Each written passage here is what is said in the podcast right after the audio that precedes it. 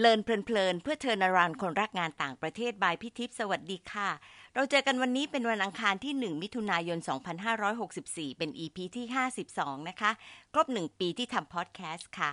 ใน EP ที่ 51 เรื่องจากลูกโลกสู่โลกจริง พี่ขอสรุป essence สามเรื่องนะคะ เรื่องนี้ก็มีพี่นุ่มช่วยสรุปให้ด้วยละค่ะ ข้อ 1 ลองย้อนดูว่าตอนเด็กมีความฝันแล้วก็จุดประกายมาจากไหน อย่ามองข้ามประกายเล็กๆ ที่อาจจะส่งพลังให้เป็นประกายดาวได้ เริ่มตั้งแต่เรายังอยู่ไทยโดยที่เราต้องเลือกสรรและวิ่งหาโอกาสต่างๆ ที่จะช่วยเตรียมพร้อมให้เราไปสู่โลกสากล ข้อ 2 การปรับตัวตามการเปลี่ยนแปลงต้องยืดหยุ่น หาจุดสมดุลที่คงความเป็นตัวเรา แล้วก็หาจุดแข็งของเราที่ถูกหล่อหลอมจากพื้นฐานของเรามาต่อยอด ข้อ 3 การที่เราเอาตัวเองเข้าไปอยู่ในที่ที่เราเป็นคนส่วนน้อย underrepresented แล้วก็แตกต่างจากคนอื่น แม้ว่าจะเป็นเรื่องยากและต้องออกมาจาก comfort zone แต่จะทำให้เราเข้าใจแล้วก็ค้นพบศักยภาพของเรา แล้วก็ยังทำให้เราเคารพในศักยภาพของคนอื่นที่แตกต่างด้วยค่ะ EP นี้เท่ากับว่าพี่ทำเลินเพลินๆมาครบหนึ่งปี พี่ก็เลยขอตั้งชื่อตอนตามความรู้สึกนะคะว่าหนึ่งปีกับเรื่องดีๆ ที่เกิดขึ้นค่ะ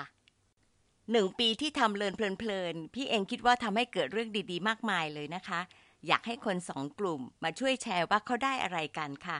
กลุ่มแรกประกอบด้วยผออ้อยจากกระทรวงการอุดม พี่ปูนจากฟูไบรท์แล้วก็พี่หน่อยจากวิเทศมอแม่ฟ้าหลวง ทั้งสามคนก็เป็นสายวิเทศ ก็เลยได้รับโจทย์ว่า reflect อยากที่อยากจะมองอยากจะแชร์นะคะ แล้วก็เป็นเรื่องที่ได้เรียนรู้ในภาพรวม ส่วนอีกกลุ่มคือพี่ปุ๊ก ซึ่งเป็นน้องเรือเยาวชนที่ทำงานในภาคเอกชน แล้วก็ผู้ฟังอีกสองคน พี่ก็ขอให้มองในเรื่องของการทำงานด้านวิเทศด้วยค่ะ ด้วยความขอบคุณมากๆเลยนะคะ ทุกคนน่ารักแล้วก็ตั้งใจกันเต็มที่ พี่ก็รวมเรื่องมาเล่าสู่กันฟัง เริ่มจากพี่อ้อยที่เขียนในแนวที่พี่ไม่เคยเห็นค่ะ พี่อ้อยบอกว่าเมื่อเลินเพลินๆครบหนึ่งขวบ ก็ถามตัวเองว่าได้อะไร บอกได้เลยว่าได้ความอิ่มเอมใจ เห็นเลยว่าในความแตกต่างมีความงดงามเหมือนฟังเพลงบรรเลงถึงไม่มีเนื้อร้องแต่เราก็เข้าถึงอารมณ์ แล้วก็ท่วงทำนองที่ผู้เล่นต้องการสื่อสาร เหมือนการแสดงของวงออเคสตรา ที่มีเครื่องดนตรีหลากหลายชนิด เมื่อมาผสมผสานกันก็ทำให้เกิดท่วงทำนองที่น่าฟัง โดยมีพี่พิทิพย์ค่ะ เป็นทั้ง conductor แล้วก็ stage manager ที่คอยกำกับการแสดงตั้งแต่ต้นจนจบจริงๆ แล้วคนที่ทำงานด้านต่างประเทศก็เหมือนนักดนตรีที่ต้องทำงาน สอดประสานกันทั้งวง ต้องรู้บทบาทและความสำคัญของตัวเองไม่ว่าจะอยู่ส่วนไหนของวง เราต้องรู้สึกภูมิใจที่ได้เป็นกลไกหนึ่งขององค์กรนั้นๆ เช่นเดียวกับเสียงสะท้อนของแขกรับเชิญทำให้เห็นว่าคุณสมบัติสำคัญของคนทำงานด้านต่างประเทศก็คือ การอยู่รอด ต้องปรับตัวอยู่เสมอ พร้อมรับการเปลี่ยนแปลง พร้อมที่จะล้มและลุกได้รวดเร็ว และต้องคิดว่าชีวิตนี้คือโอกาส เพราะมีสิ่งใหม่ ๆ เกิดขึ้นตลอดเวลา ส่วนพี่ปูนบอกว่ามีสองเรื่องหลักนะคะ คือเรื่อง keep learning แล้วก็ be flexible ค่ะ ที่ว่า keep learning ก็เพราะว่าการเรียนไม่มีที่สิ้นสุด แล้วก็ได้เรียนอะไรที่เคยรู้ ก็อาจจะทำให้เห็นว่า พอไปรู้มุมอื่น แล้วก็พลิกโลกเราไปเลยก็ได้ อาจจะล้าสมัยหรือว่าอาจจะไม่จำเป็นที่จะต้องรู้ลึก แต่ต้องรู้กว้าง รู้เรื่องที่อาจจะเคยคิดว่าไม่เกี่ยวกับตัวเรา เพราะว่าตอนนี้ทุกอย่างเชื่อมโยงหมดแล้ว มันก็อาจจะเกี่ยวกับตัวเรามากกว่าที่คิดก็ได้นะคะ อีกเรื่องหนึ่งก็คือ be flexible คือมีความยืดหยุ่นทางความคิด ไม่ติดกับของเก่า และแม้แต่กับของใหม่ก็ต้องอัปเดตไปเรื่อยๆนะคะ พี่ชอบคำนี้อย่าพยายามสร้าง comfort zone ทางความคิดค่ะ แล้วก็อย่าหมกมุ่นว่าใครผิดใครถูก เพราะว่าทุกอย่างมองได้หลายมุม วิเคราะห์แล้วก็เปิดกว้างเพื่อให้ตัวเองเจริญเติบโตทางปัญญาค่ะมาถึงคนสำคัญอีกคนคือหน่อยนะคะ ที่พี่ขอให้ตัดต่อปรับโน่นปรับนี่แล้วก็อัปโหลดค่ะ หน่อยบอกว่าหนึ่งปีที่ผ่านมาใครบอกว่าโควิดจะหยุดการเดินทางของคนทั้งโลกไม่จริงเลยค่ะ เสียงหนักแน่นเลยเนาะเพราะพอดแคสต์เลินเพลินๆ ได้พาเราเดินทางท่องโลก ท่องทิพย์ไหมผ่านมุมมองของคนเก่งๆ ที่เต็มไปด้วยประสบการณ์ แล้วก็มุมมองที่หลากหลายทำให้ข้อคิดที่สามารถเอาไปใช้ได้ในชีวิตนะคะ แล้วก็เห็นว่าถ้าเราไม่หยุดเรียนรู้โรคระบาดอย่างโควิด หรืออะไรก็ตามที่จะเกิดขึ้นในอนาคตไม่มีทางหยุดเราได้ ตรงนี้ดีใจจังหน่อยให้ข้อคิดด้วยค่ะว่า ขนาดคนที่เก่งๆ High Profile ยังไม่หยุดที่จะเพิ่มแล้วก็สร้างทักษะที่ตัวเองมี เราเองก็อยากคิดที่จะหยุดเช่นกันค่ะ หน่อยแถมเรื่องที่ตัวเอง reflect ใน EP ที่ 48 เรื่อง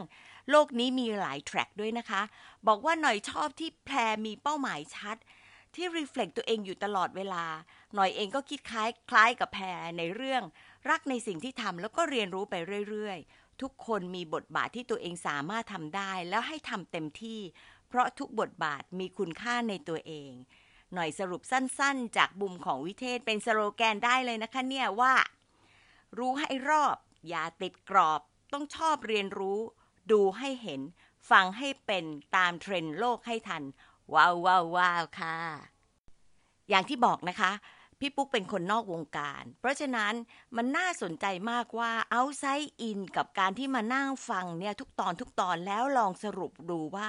ในที่สุดนักวิเทศในความหมายของพี่ปุ๊กน่าจะเป็นยังไงบ้างคะ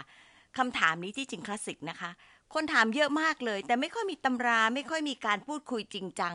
ในอดีตก็เลยมองว่านักวิเทศก็คือคนเก่งภาษาชอบเจอคน โดยแทบไม่ได้มองอย่างอื่นทำให้นักวิเทศได้รับการพัฒนาด้านอื่น ๆ น้อยไปหน่อยค่ะ มาดูนะคะว่า outside in นี้ให้ความเห็นว่ายังไงบ้างค่ะ ในความเห็นของพี่ปุ๊กนี่เลยค่ะ คือนักวิเทศอย่างแรก ต้องมี network กว้างขวาง แล้วก็ในหลายวงการด้วย รู้จักเก็บ connection ที่เราสามารถที่จะให้ และรับความช่วยเหลือได้เมื่อต้องการไม่ใช่เพียงแต่รับอย่างเดียวนะคะ หรือว่าให้อย่างเดียวมันก็จะเป็น two way ที่เหมาะสม นักวิเทศต้องมีโลกทัศน์ที่เปิดกว้าง เรียนรู้ความเป็นไปของโลกให้เท่าทันไม่ให้ตกยุค แล้วประยุกต์ใช้ได้ค่ะ มีทักษะในการสื่อความคิดของตัวเองให้ผู้อื่นเข้าใจ ข้อสุดท้ายคือ สามารถเชื่อมโยงทั้งเรื่องคนแล้วก็เหตุการณ์ที่เป็นประโยชน์ให้กันและกันได้ค่ะ จากทีมผู้ทำพอดแคสต์ไปสู่ฟีดแบ็จากผู้ฟังนะคะ เริ่มจากน้องนิ้ว คนวงในของวิเทศอยู่ที่มหาวิทยาลัยราชภัฏกำแพงเพชร แล้วก็ต่อด้วยเอื้อยที่ทำงานที่ Keenan Foundation Asia ค่ะ สวัสดีค่ะ น้องนิ้วนะคะชดาพรโชติรดาภาค่ะ สิ่งที่นิ้วได้เรียนรู้ตลอดการเป็นแฟนคลับของพี่ทิพย์นะคะ ในเรินเพลินๆบายพี่ทิพย์นะคะ ถือว่าเป็นเรื่องที่รอคอยมานานมาก แล้วก็รู้สึก มีความสุขทุกครั้งนะคะ ที่ได้ฟังเรินเพลินๆบายพี่ทิพย์ค่ะ เพราะว่าเรารู้สึกว่าเรื่องของงานต่างประเทศ เรื่องของงานวิทยาสัมพันธ์ ค่อนข้างจะมีคนที่ทำน้อยนะคะ แล้วก็มีพื้นที่ที่เราจะเข้าไปหาข้อมูลหรือไปรับฟังไอเดียเนี่ย ค่อนข้างจะ ไม่ค่อยหลากหลาย พอพี่ทิพย์มาฟังมาทำนะคะ เราก็ได้ฟังทุกตอนเลย แล้วก็รู้สึกว่าทุกๆสปิเกอร์หรือทุก ๆ ประเด็นที่พี่ทิพย์มามามาเล่าให้เราฟังมาแบ่งปันมาแลกเปลี่ยน แล้วก็รวมถึงการนำสปิเกอร์ในแต่ละประเด็นมามาแชร์ประสบการณ์ในเรื่องต่างๆ ทั่วโลกให้เราฟังมันเป็นเรื่องที่พิเศษมากนะคะ แล้วก็เป็นเรื่องที่เราเฮ้ยฟังแล้วรู้สึกว่า โอเคเราสามารถนำนำสิ่งที่เราได้รับนะคะไปต่อยอดงานของเราได้ทำให้งานประเทศของเรารู้สึกมีความตื่นเต้น มีความท้าทายมากขึ้น แล้วก็มีทุกความรู้สึกว่าเรามีแรงบันดาลใจในการทำงานวิเทศ ที่เราคิดว่าต้องพัฒนาให้มันดียิ่งขึ้นนะคะ แล้วก็นอกจากนั้นก็ยังได้นำความรู้ประสบการณ์ แล้วก็ประเด็นที่ได้รับจากการรีเฟล็กในแต่ละครั้งของพิทิพนะคะ ไปแบ่งปันไว้ใน มุมคอลัมน์เล็ก ๆ ของน้องนิ้วนะคะ งานวิเทศสัมพันธ์ของมหาวิทยาลัยราชภัฏกำแพงเพชรซึ่งเป็นประเด็นหัวข้อความรู้เรื่องงานต่างประเทศด้วยนะคะ ซึ่งก็ถือว่าเป็นการได้แชร์ต่อเรื่องของงานต่างประเทศให้กับคนในองค์กรได้เข้าใจเกี่ยวกับงานวิเทศมากขึ้นนะคะ อันนี้ก็เป็นสิ่งที่นิวคิดว่าได้เรียนรู้ได้ ได้ทำให้ตัวเองคิดว่าเราต้องพัฒนางานด้านวิเทศของเราเนี่ยให้ดียิ่งขึ้น ตามที่พี่ทิพย์คาดหวังนะคะ จากการติดตามเรินเพลินๆบายพี่ทิพย์นะคะ นิวก็ได้นำสี่หัวข้อนะคะ ที่คิดว่ามีความสำคัญ แล้วก็อยากจะแชร์ให้กับคนในองค์กรได้ และเปลี่ยนเรียนรู้ร่วมกันนะคะ ก็มีเรื่องของการสร้างเครือข่ายนะคะ ซึ่งเป็นเอฟที่ 21 ในเดือนตุลานะคะ แล้วก็เรื่องที่สองเป็นสามเรื่องน่าสนใจของผู้นำรุ่นใหม่ ของผู้นำรุ่นหนุ่มสาวนะคะ เป็น F ที่ 27 ซึ่งนำเสนอในเดือนธันวาปี 63 นะคะ แล้วเรื่องที่ 3 เป็นเรื่องคุณลักษณะคนวิเทศสัมพันธ์นะคะ F ที่ 31 เดือนมกราคมค่ะ แล้วก็เรื่องที่ 4 เป็นเรื่องของ Successful Exchange นะคะ ซึ่งก็ได้นำทั้งสี่เรื่องนะคะ ลงในบทความวารสาร IIA Newsletter ของมหาวิทยาลัยราชภัฏกำแพงเพชรนะคะ เพราะว่ามองว่าสี่เรื่องเนี่ยเป็นเรื่องที่มีความสำคัญ แล้วก็อยากจะให้คนวิเทศที่ทำงานประจำหน่วยงานภายในองค์กรรวมถึงคณะนะคะ ได้ได้เรียนรู้แล้วก็รับ รับทราบไปด้วยกันนะคะ เพื่อพัฒนางานวิทยสัมพันธ์ในมหาวิทยาลัยไปให้ดีขึ้นนะคะ แล้วก็ประเด็นอะไรนะคะ ที่อยากจะให้พี่ทิพย์นะคะได้แบ่งปันหรือว่าแนะนำน้องๆนะคะ ก็มีเรื่องของวิเทศสัมพันธ์ยุคใหม่ หรืออนาคตมุมมองของงานวิเทศในอนาคตเนี่ยควรจะเป็นแบบไหนนะคะ แล้วก็ทำยังไงจะให้คนวิเทศเนี่ยรู้สึกมีแรงจูงใจในการทำงาน วิเทศต่อไปนะคะ เพราะว่าในยุคปัจจุบันอาจจะเจอกับสถานการณ์ที่งานวิเทศของเราอาจจะไม่ค่อยเกี่ยวข้องกับงานต่างประเทศมากมากเท่าไหร่ เท่าที่ควร บางคนอาจจะรู้สึกท้อแท้หมดกำลังใจนะคะ อันนี้ก็อยากจะให้พี่ทิพย์ได้นำเสนอในในครั้งต่อๆไปนะคะ แล้วก็รวมถึง เรื่องอีกเรื่องหนึ่งที่คนยังอาจจะไม่ค่อยเข้าใจเรื่องของว่างานวิเทศคืออะไร ความสำคัญคืออะไรบ้างแล้ว บทบาทหน้าที่ของคนวิเทศจริง ๆ แล้วต้องทำยังไงบ้าง ต้องมีคุณลักษณะ ที่โดดเด่นหรือมีความจำเป็นจะต้องมีเนี่ย หรือทักษะที่อาจจะต้องมีในงานวิเทศคืออะไรบ้างนะคะ ก็ขอฝากพี่ทิพย์ด้วยนะคะ ขอบคุณค่ะขอบคุณมาก ๆ ค่ะสำหรับพื้นที่เล็ก ๆ ที่แบบ นิวคิดว่ามันยิ่งใหญ่มากสำหรับคนทำงานวิเทศ แล้วก็คนที่รักงานต่างประเทศ แล้วก็อยากจะให้เดินเพลินๆบายพิทิพย์มีแบบนี้ไปตลอดนานๆค่ะ ขอบคุณนะคะ สวัสดีค่ะ เอื้อย ชื่อจริงชื่อชลิตาธัญคุปปัจจุบันเป็นผู้จัดการด้านการศึกษาที่มูลนิธิคีนันแห่งเอเชีย หรือ Kenan Foundation Asia เอ้ยฟังพอดแคสต์ Learn เพลินๆมาเรื่อยๆอะค่ะ ตั้งแต่ทราบว่าพี่ทิพย์ทำพอดแคสต์ คือพี่ทิพย์เนี่ยเป็น role model หรือเป็นเป็นไอดอลเรื่องของการเรียนรู้ตลอดชีวิต lifelong learning ก็เลยอยากจะรู้ อยากจะล้วงความคิดของพี่ทิพย์ว่าเขามีวิธียังไงที่เขา keep curiosity ได้มาขนาดนี้แล้วเขามีวิธีมองโลกของเขายังไงสำหรับพอดแคสต์ Learn เพลินเนี่ยบาง episode เนี่ยเราฟังเราเห็นชื่อเราก็รู้ว่า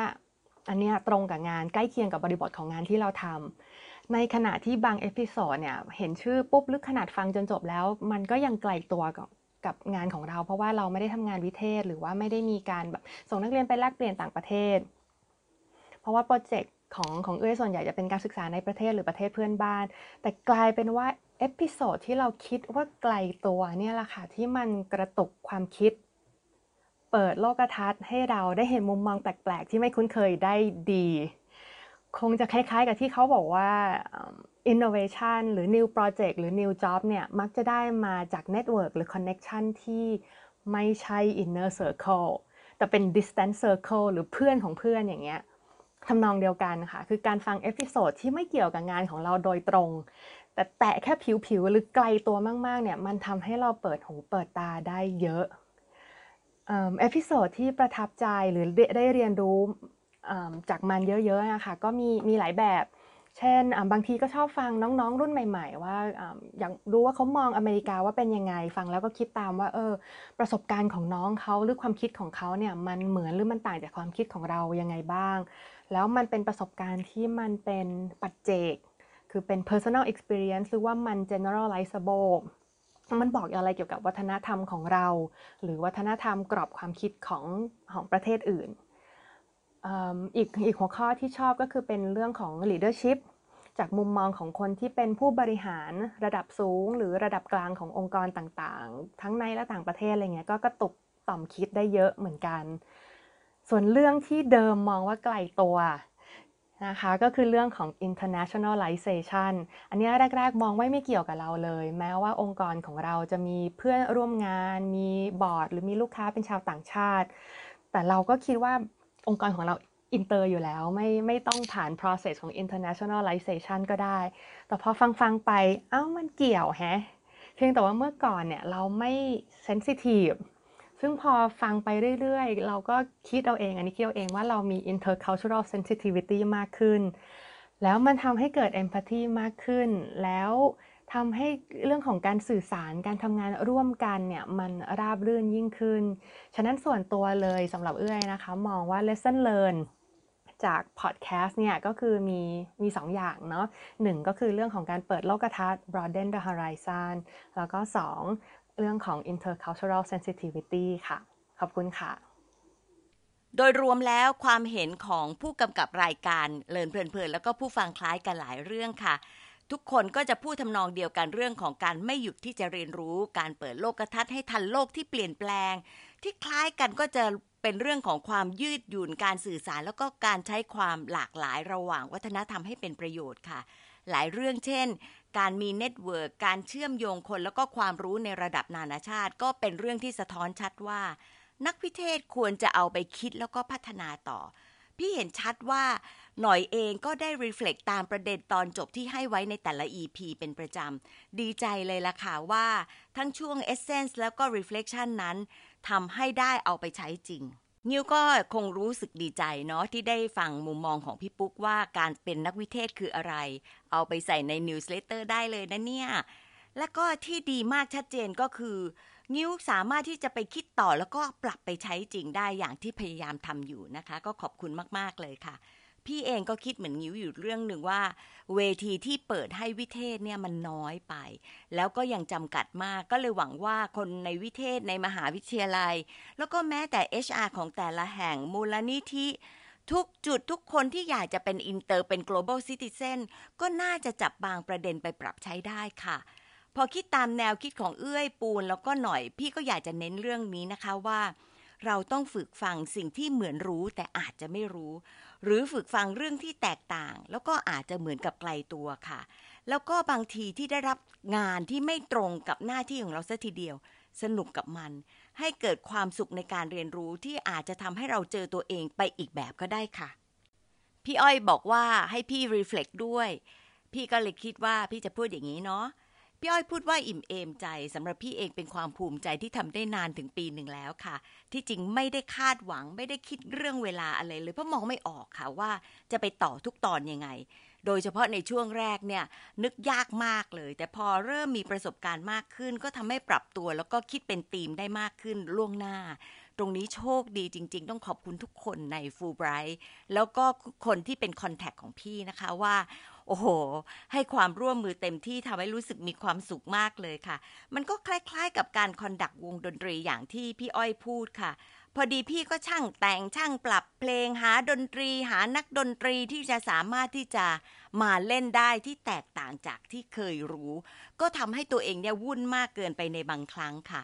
แม้ว่าบางตอนที่มีแขกรับเชิญ หลายคนก็อาจจะมีความรู้สึกว่าน่าจะง่ายขึ้น พี่เองก็เหมือนกันก็คิดว่ามันคงง่ายขึ้นนิดหนึ่งนะเบาไงไม่ต้องไปอัดเสียงของเราเยอะมาก แต่ไม่ค่อยใช่หรอกค่ะ เพราะว่าต้องคิดว่าใครเหมาะ แล้วก็น่าจะมีคำถามอะไรที่พี่พี่คิดว่าผู้พูดเนี่ยเขามีจุดเด็ดที่จะมาแชร์ แล้วต้องสนุกด้วย แล้วก็ต้องเป็นประโยชน์ต่อผู้ฟัง พี่ก็เลยต้องรู้จักแขกรับเชิญระดับหนึ่งเพื่อที่จะตั้งหลักได้ถูกค่ะ เคยบอกแล้วว่าพี่เป็นคนเยอะนะคะ แล้วก็ยังคงเยอะต่อไปค่ะ เพราะว่าความที่ชอบอะไรที่แตกต่าง รู้สึกมันสนุกแล้วก็ท้าทาย แล้วทำให้เราเรียนรู้เยอะขึ้นนะคะพี่ว่าในเรื่องของทักษะเนี่ยพี่เพิ่มทักษะการจับประเด็น แล้วก็การเขียนให้ลื่นไหลมากขึ้น เรื่องสาระพี่เรียนรู้แล้วก็เชื่อมโยงข้อมูลที่ได้อ่านได้ฟังได้ดีขึ้น แล้วก็รู้สึกเลยค่ะว่า เรายังต้องอ่านแล้วก็ฟังเพิ่มขึ้นมาอีกเยอะเลยนะคะ ในที่สุดแล้ว พี่ยังอยากจะเชียร์พวกเราค่ะว่าพวกเราโชคดีที่อยู่ในวงจรงานต่างประเทศนะคะ มันเป็นงานที่ทำให้เรามีเครือข่ายได้เรียนรู้จากกัน ได้เท่าทันโลกจากต่างสาขา ฝึกให้กล้าลอง กล้าล้มแล้วก็รุกเร็วขึ้น ถือว่าเป็นคนที่เหมาะจะอยู่ในศตวรรษที่ 21 มากๆอยากจะบอกเลยค่ะว่า มาพัฒนาตัวเองให้เต็มที่เถอะ จะทำให้นักวิเทศได้รับการยอมรับว่า เป็น global citizen ที่เป็นแบบอย่างที่ดีของ global citizen ในศตวรรษนี้เลยล่ะค่ะ เราจะเชื่อมไทยเชื่อมโลก แล้วเราจะดังระเบิดค่ะ reflect กันนะคะหนึ่งเรื่องที่ฟังแล้วโดนคืออะไรคะถ้าเราเองเป็นคนที่พี่ขอให้ reflect เพื่อแชร์ใน EP นี้ เราจะเน้นแชร์เรื่องอะไรที่เหมือนหรือแตกต่างจากผู้ที่แชร์ให้เราฟังคะ ขอบคุณที่ตามฟังแล้วก็พบกันวันอังคารหน้าค่ะ สวัสดีค่ะ